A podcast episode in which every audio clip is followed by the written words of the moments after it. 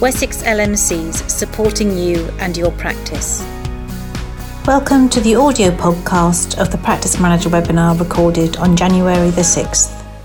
Welcome to our first webinar of 2021. Um, we've actually decided next week, ne- the next couple of weeks, um, we won't actually run another practice manager webinar on the 20th of January, which is kind of when it would be uh, be doing alternate weeks, give you a bit of a break. If there's anything urgent we feel that would be really helpful to let you know, we'll do a little podcast and send that out so you can listen to that at any time. And then the next thing will be a news um, update that Nigel will be, will be, bringing on the 27th of January. So that'll be the next one. Um, and delighted that um, Nigel's with us to start with to do a little introduction and um, a summary of COVID. If you could, if you could do that, please, Nigel, that would be lovely.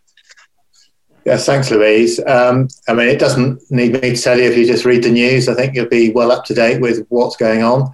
Um, the level of COVID in our area um, has increased significantly over the last two weeks, and particularly over the last week. Uh, some areas have, so the Isle of Wight and the Frimley system have, um, it, those areas have increased hugely. Um, you know, going, I think Rushmoor is the highest area with about 1100 per 100,000. And the Isle of Wight went from 20 to over 400 per 100,000 in the space of about 10 days. So the new variant, uh, as everybody knows, is much more infectious than the um, the ordinary COVID 19 and is spreading, uh, which is putting huge pressure uh, on primary care, on general practice, which probably is why we haven't got that many people on the call today. Um, also, the impact on community and the hospitals. Uh, we're actually having people transferred into our area from Kent because their hospitals are struggling to cope. Uh, the ambulance service is struggling as well. Uh, so the sort of working together through the different hospitals has been really vital to try and keep out, keep open hospital beds and also um, you know critical care beds. Uh, and any of that is also going to have impact on general practice, not only because that reflects the number of people who are ill in the community, but also if hospitals stop doing any of the elective care, then that has a knock on in in patients who uh, want to go into hospital and uh, or can't get into hospital or their outpatients have been cancelled, so they'll contact their practice. So COVID is here. Um, the uh, if you look at it, the evidence is still pretty clear that uh, if you take the uh, over 50s, then that accounts for 99% of the people who sadly lose their life with COVID. So it does tend to split um, at that sort of junction. So if you get it below that, the chance of being seriously ill with it is less. It's not zero, it's less. As you go over 50, and certainly as you start going towards 70 and above, the risks escalate. And then if you add the other factors into that, so if you look at um, a number of things like um, if you're male, you tend to do worse than female. If you're obese, if you've got long term conditions, so you can add all those things into it to um, increase your risk factors. So, where we are at the moment, um, we're trying to slow the spread. So, the hands, face, uh, and space bit is all about trying to slow the spread of the virus. The lockdown, again, is the second control measure that we're trying to do to stop the spread of the virus. But in all honesty, the only way we're going to control this and sort it out is the vaccination program. So if I move on to that, so uh, virtually all our sites, so we've got um, probably in excess of 60 sites, um, local vaccination centres, community centres, or primary care centres, whatever you want to call them, but basically in PCN grouping. So all bar about three of those are live and working now. There are some which are going live next week. Um, so far, um, we've vaccinated more over 80s and more of our percentage of our population than most other areas. So we've had supplies of Pfizer BioNTech vaccine come in, and this week we've got the first supply of the AstraZeneca. So there's quite a lot of push to get into care homes. So as you know, we've now spaced out the dosing from 21 days to 12 weeks, and the incentive to um, look at the cohort one, which is the care home and the carers, um, that um, has a supplementary payment for it. So by the end of this month, they're hoping that the vast majority of care homes and carers will be vaccinated. The over 80s, some areas are making really good progress and have vaccinated most of their over 80s, and they're looking more at health and social care workers and at um, looking at the over 75s, which you're allowed to go to if you've done your over 80s. There's a lot of discussion about what does frontline health and social care workers mean. So, you know, that's easy enough in practice or in a hospital to say, well, that's, you know, people delivering frontline care. But where does that leave the dentist, the optometrist, the um, carers in the community? So we're hoping today there's going to be a more definitive list published nationally, which will make it really clear about how people will access, access these services and when. The AstraZeneca vaccine is obviously more stable, but um, it will start coming through to practices, but not in large volumes for the next week or so. So we are expecting to continue to use the Pfizer BioNTech vaccine as well as the uh, AstraZeneca vaccine, and others may come online uh, in the next few weeks or so. If you listen to the Prime Minister's uh, announcements uh, the other night, what they're hoping that we do is we vaccinate all the over 70s. Um, so that's the over 80s and most of the health and social care workers by mid February. And then the aim is that by the end of March, we will have given the first dose to everybody over 50. And then obviously, we're going to have to give a second dose. And then there is the discussion about what happens to the 16 to 50 year olds and how we do that. So if you look at the numbers, they can be um, quite eye watering to see how we're going to get through that numbers. But by my calculation, the average PCN grouping is going to need to do um, just over a thousand vaccines a week. So part of our challenges is if you tell us how much is needed to be done and you can supply the vaccine, general practice is um, very used to, to, delivering things if we know exactly what it is and we get the resources to do it. Um, when we look at the three, or there are four sites of delivering this, so we've got the hospital hubs, so they're largely vaccinating their staff at the moment. They are pulling in some uh, care staff and they are doing the over 80s that are attending the hospital. We've got the large vaccination sites, which are now up and running in various areas, and they're in a sort of pod module so they can scale up the numbers they deliver. And they're aiming to deliver between 1,000 and three or 4,000 per day in those mass vaccination centres. And then there's obviously the community ones, which are run in the PCN groupings. As we go forward, we're expecting that um, if the AstraZeneca one becomes widely available, then we may be able to do more of that at practice level. But at the moment, um, it is the deliveries, the logistics of it will still be going through the single PCN site. Um, there are probably a number of questions to do with it, and I probably won't go through all the stuff. But just to say, the PGD has been altered for the Pfizer BioNTech one to include the sixth dose and the increased spacing between the dose and we're expecting the AstraZeneca one to come out uh, either today or tomorrow and the national protocol. Initially, the AstraZeneca one, there's still a 15 minute observation period. That we hope, if everything goes well in the hospital vaccination sites, then that will not continue. But at the moment, it's that's the advice that we've been given nationally. Hopefully, um, before uh, too long, and I'm talking the next day or two, that requirement may be, may be removed. Um, I think, Louise, I'll stop there because I could go on quite a lot longer, but probably better to um, have some questions and then um, go on to the other reports uh, or updates you've got. Okay, thanks, Nigel. Um, so, PharmOutcomes for COVID vaccination administration can it be done after the visit to care homes or at the time of vaccination on a laptop?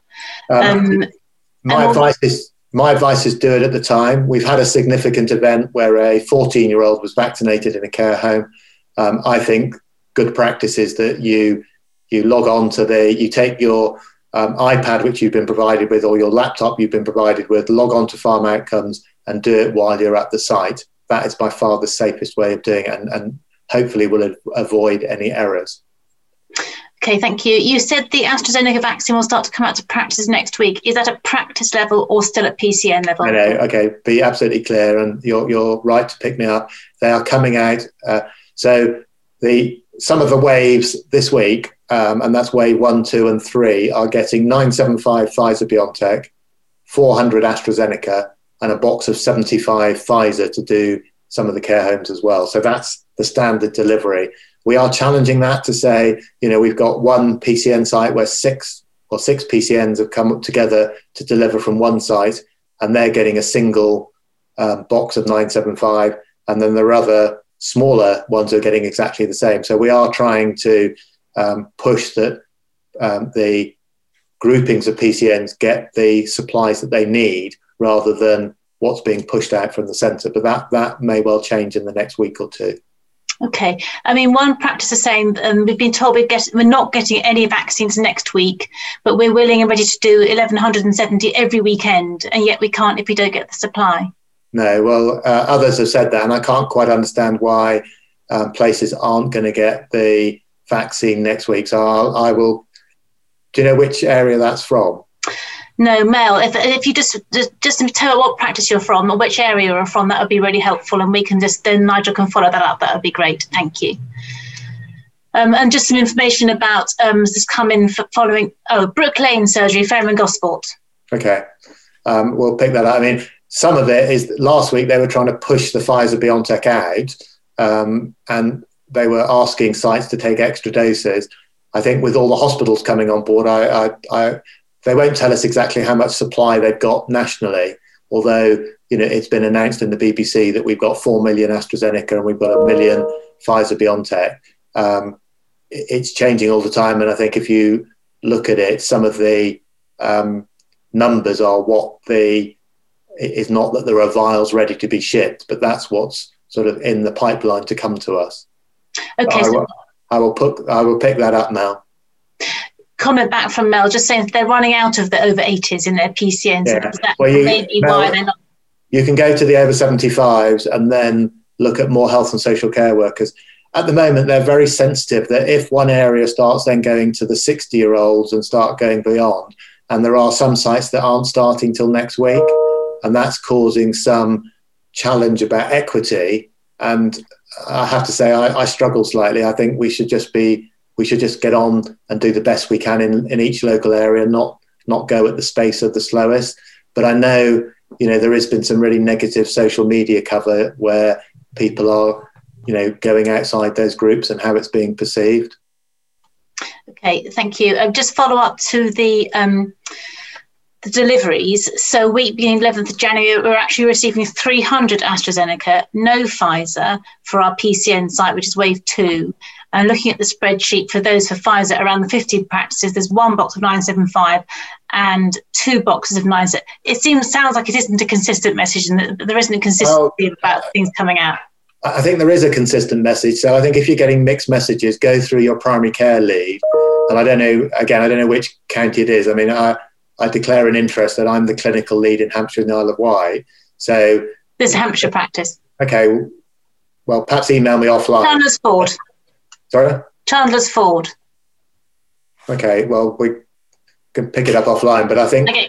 the, the, emails I've seen is, is a pretty consistent message what you're going to get, uh, and we can't vary it. And I, I think if you're talking about 300, you must be getting four boxes of the 75. So they said they'll email you to, get, to take that up later after, after the meeting. Thanks, Nigel. There's no more on that at the moment. Did everyone just pick up the, the long COVID now? Yeah, no, can we, sorry, can sorry, we just, there, there, are a few things, we're getting quite a lot of queries. Um, so first of all, Nigel, would you mind mentioning something about the national booking um, yeah. system? I think that's starting next week. So we are, as Carol just said, um, she's asked me the question and then answered it in, in true Carol style. so the the expectation, and um, I say it's an expectation. We're told that the national booking system will come live next week. Um, but you know these things in the NHS, they they next week sometimes is the week after. But once that is up and running, the large vaccination centres they'll be able to people will be able to book on there, and also I think for the hospital hubs, and then the, the local vaccination services, so i.e. the um, PCN groupings, you will have a choice whether you put slots on there or not. But we're expecting more information to come out about that uh, later on this week. Okay. And and the other thing I think um, that we've talked about recently is about the additional staff, the funding that's available, and how to get them. So um, you will all know that um, the 150 million, which has been um, come down for um, general practice staff expansion over the winter. So there is a a capitation based payment, which most CCGs have done on capitation, which will come out to practices, which is there to help you with your capacity over the winter and expand your staff. And you can use that for the COVID vaccination program or other services to your patients. And there is some being used for the oximetry at home. So, you know, if you're looking at um, expanding that, then some practices are engaging with locums or other members of staff that they have available and they use regularly. Some of the people who work part time are increasing the hours and they're using that funding to pay for it. Or you can go through the local workforce bureaus. Um, in each of the areas, we're working with those to try and make it as simple as possible. Um, and so that you can contact them. And then if you want to vaccinate a, a nurse, a doctor, then you can draw down those staff. You will have to pay for them, they're not a free good. But also, we need to be really clear. I know there's quite a lot of doctors who have uh, retired and offering to come back. If you're going to bring those back, just be really clear what you want them to do. Are they just going to be a vaccinator, i.e., the same as an HCA or somebody else who just literally um, jabbing people? Or are you asking them to be a clinical lead and doing the full clinical thing? So if somebody has an anaphylactic reaction, they will be responsible for managing it, etc. And I think quite a lot of the doctors I've talked to who are returning just want to help out. They're not trying to become a, a fully fledged um, doctor as such. So it is probably just really useful if you've got people volunteering to come back, just being really clear what role you will take them in. And if you're going to take them in particular roles, then there are some guidelines about what you would pay for those roles um, and what responsibility. So you're going to pay people on the basis of the responsibility. And that's why when you look at the costings of this, um, having a model where you've got a mixture of people, and that's why you know the Pfizer one is particularly difficult when you need a clinician to consent and mix and draw up, and then you can have somebody else administering it. It, it makes most practices have done that with largely with clinical teams doing it. With the AstraZeneca, because you're not going to have to mix up, um, it should become easier. And I think one of the, the final questions that, that people are getting confused about whether or not staff who've been shielding once they're vaccinated can come back to work. So there seems to be a there's a confusion between whether or not you're being given immunity or whether you're just being given something that will reduce the seriousness. So can you just clarify yeah. that, please? Not so let's be really clear then. So when they did the studies, um, both of the Pfizer and the AstraZeneca, they had two cohorts. There were those that got the active vaccine and those that got the placebo. So in, in both of the um, trials, they had people that caught COVID and some of them became seriously ill and admitted to hospital. In both of the vaccine trials, nobody who had the active vaccine became seriously ill or was admitted to hospital or died.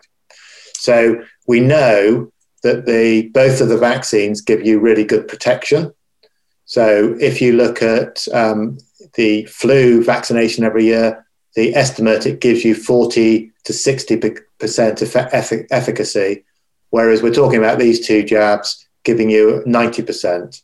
So neither will totally prevent you from getting COVID, but the evidence suggests that if you do get it, you don't get it as badly as you might have done if you um, hadn't been vaccinated. But remember, the trials were all done on fit, healthy people who didn't have any allergies under the age of 55 and over the age of 18. So, what we can't say is have the vaccine, you'll be protected. And if you're in a shielded group, you don't need to worry about it because you won't catch it. We can't say that. So, the vaccine will hopefully prevent you getting it, or if you do get it, you'll get it more mildly but it doesn't mean you can change your behavior. So you can't suddenly take your mask off, go and work in a hot site and say, don't worry, I, am totally immune. I could do what, what I like. So it, it, it sadly doesn't change it. The AstraZeneca vaccine, there is some early evidence that suggests that it reduces transmission. So that if you do catch it, you may not transmit it. But again, there is more work being done on that, and it's early suggestions rather than it's published evidence. So ho- hopefully that clarifies it, Carol. Yeah, that's great. Thank you. That's I think that was uh, most of the queries that we're getting, guys. Michelle, Dawn, Lisa, I'm looking at you. Was there anything else that we're getting a lot of? No, thank you. Okay, then the long COVID. So um, what what we must be uh, just what needs to get out to the general public is that you know people know that if you're older um, or you're one of the risk factors, if you catch COVID, it can be really serious. And sadly, you can be admitted to hospital and you can die from it. So we get these uh, daily figures on the news which tell you how many people have tested positive, how many people have lost their lives, and how many people have been admitted to hospital. And there is a view amongst certain bits of the population, i.e., some of the younger people, that well, COVID doesn't really matter because um, you know it's a mild illness, um, particularly in children, but in young adults, um, you know, you'll get COVID and then you'll get over it. You know, it's a bit like flu; it can make you feel really grotty, but you'll get over it. What they don't say is that a significant percentage of people are getting this condition called long COVID. And long COVID will be brilliantly described in the textbooks probably in about five years' time, and we'll know a huge amount about it. At the moment, we don't. But what we do know is that some people um, who get it get this post viral fatigue or chronic fatigue syndrome like. So they get severe lethargy, headaches, aching all over, and that can go on for anything up to 12 weeks. And most of them will then resolve, but not all of them. And they can cause cardiac problems, respiratory problems, neurological problems, renal problems, and other problems. And some of those are more long lasting. So um, it is not a benign illness that you can just, um, if you're you know young and under 50, just be blasé about. And obviously, the other risk is that there is quite a lot of spread in households. So um, younger people can take the virus home and then spread it to older relatives. Now, the long COVID clinics, so everywhere um, in the country is now established long COVID clinics.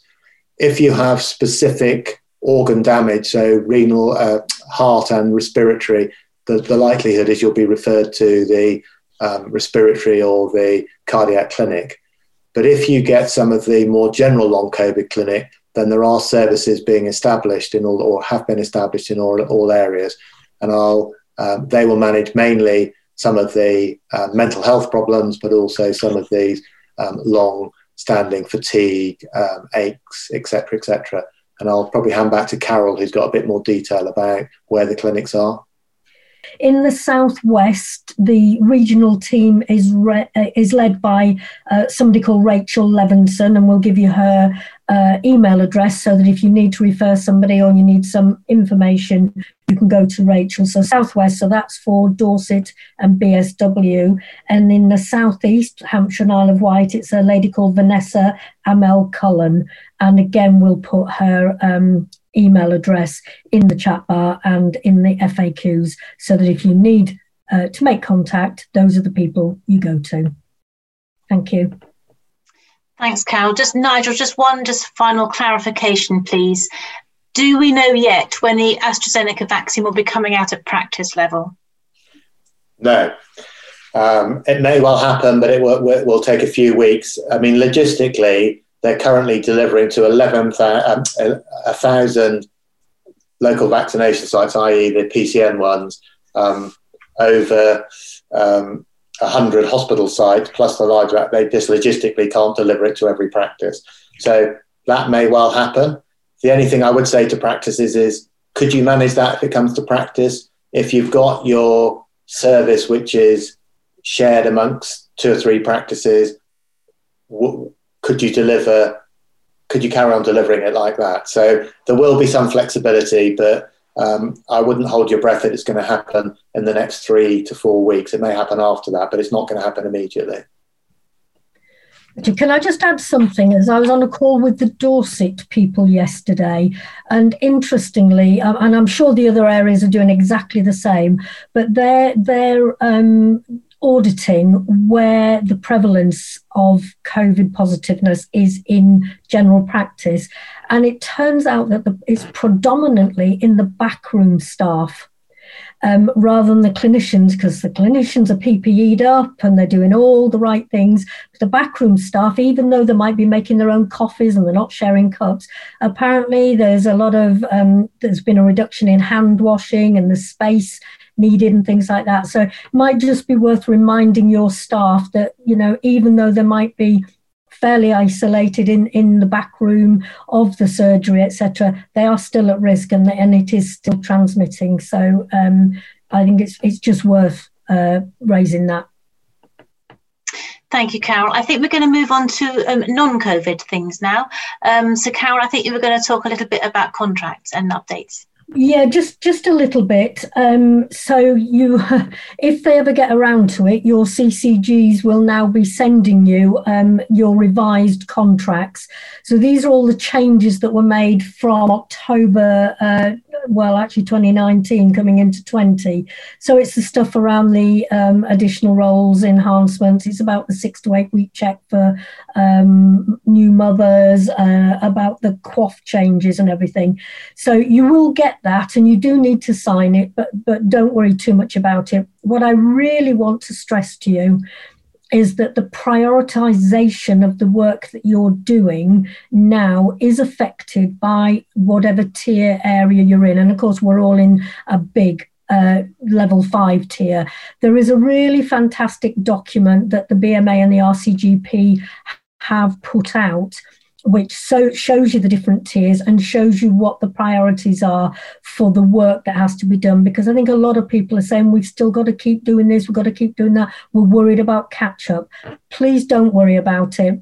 The, the stuff that needs to be done has, has always needed to be done the childhood IMS, um, some of the screening work, but the rest of it, I think you just have to say, we'll do what we can do um, obviously, you're still going to have patients that, that will have strokes, that will have heart attacks, etc., and you are going to need to deal with the urgents. But we'll put that link to that document because I think it gives you some clarity as to, you know, making sure that actually the vaccination program is your main priority now. Okay. Thanks, Carol. Sure that's quite reassuring. Um, Michelle, I think moving on to you now. it, Um, ethnicity, I think, is what you're starting with. Yeah, I've got a couple of things um, that you may already be aware of. Actually, I think they were released in the NHSE bulletin recent recently, but thought we would just highlight them for everybody. Um, so the first one is ethnicity. So from the first of January, it did become a contractual requirement for GPs to record patient's ethnicity within their patient record if they provide it to you. It is optional, they don't have to provide it, and actually, it shouldn't affect their registration if they choose not to provide it there is an option for you to code prefer not to say. I was frantically trying to find it um, so that I could share that with you, but I, I, can't. So I'll put it in the frequently asked questions. Um, the other thing, just to mention, Ardens has some useful information on their website, particularly around ethnicity coding, and we believe the categories are going to be are based on the consensus information.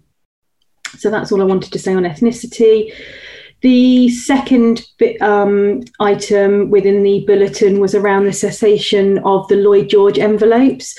Uh, you may again already be aware of this, and in, in light of the digitalisation programme, I think it was the end of December, they are going to stop sending any Lloyd George envelopes for babies first entrance to the NHS and any new patients who may be recreating a Lloyd George or need a new envelope which um, hopefully will reduce the burden associated with moving the patient records around the system.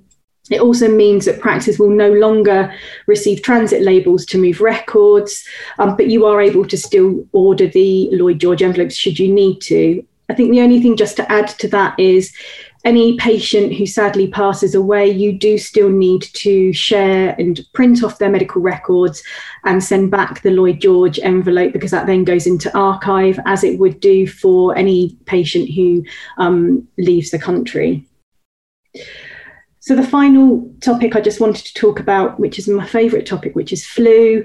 Um, so this is in relation to the ordering of flu vaccines for the 21-22 period.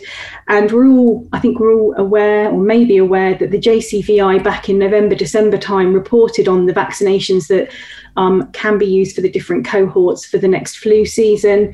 However, what we are waiting on is the public health information on what will be reimbursed. And this is the key bit. And I know they were asking practices not to place orders until that information was available or ensure that you've negotiated with the supplier um, that you can change your order should you need to. Um, we've contacted um, one of our public health teams in the last week. We believe that the letter and the information should be available this week around reimbursement. So, as soon as we receive it, we will share it with practices. Um, and quite rightly, we're getting quite a lot of questions on this because I'm sure practices are wanting to get this sorted. So, as soon as we've got it, we'll share it with you. Thanks, Michelle. That's really helpful. Um, Lisa, I think you've got a couple of bits. Louise. Just yeah, just a couple. Um, PCN dashboard will be fully released in February next month, um, and PCNs will be able to see a range of data, um, including some of the benefits of their deliver what that they're delivering on. So, information on performance on the IIF, on delivery of PCN um, services and workforce. So that's one to perhaps keep an eye out for. And the other one I just wanted to mention was just around Brexit and access to healthcare. So no real changes to patient registrations, access to primary care or GP services and A&E will still be free. Um, residency will be dependent on whether the individual is ordinarily resident. It won't won't be based on their nationality, payment of UK taxes or anything like that. So they may be people living abroad may may be required um, to pay for some secondary care services, but just a reminder that access to GP services stays the same. Lovely. Thank you, Lisa. Thank you very much for listening. We know it's really busy and we're still here to help you. Anything we can do, just let us know. Um, and as I say, the next um, webinar will be a news webinar hosted by Nigel on the 27th of January. So thank you very much all for taking part and um, we will see you all another time. Bye bye. Wessex LMCs supporting you and your practice.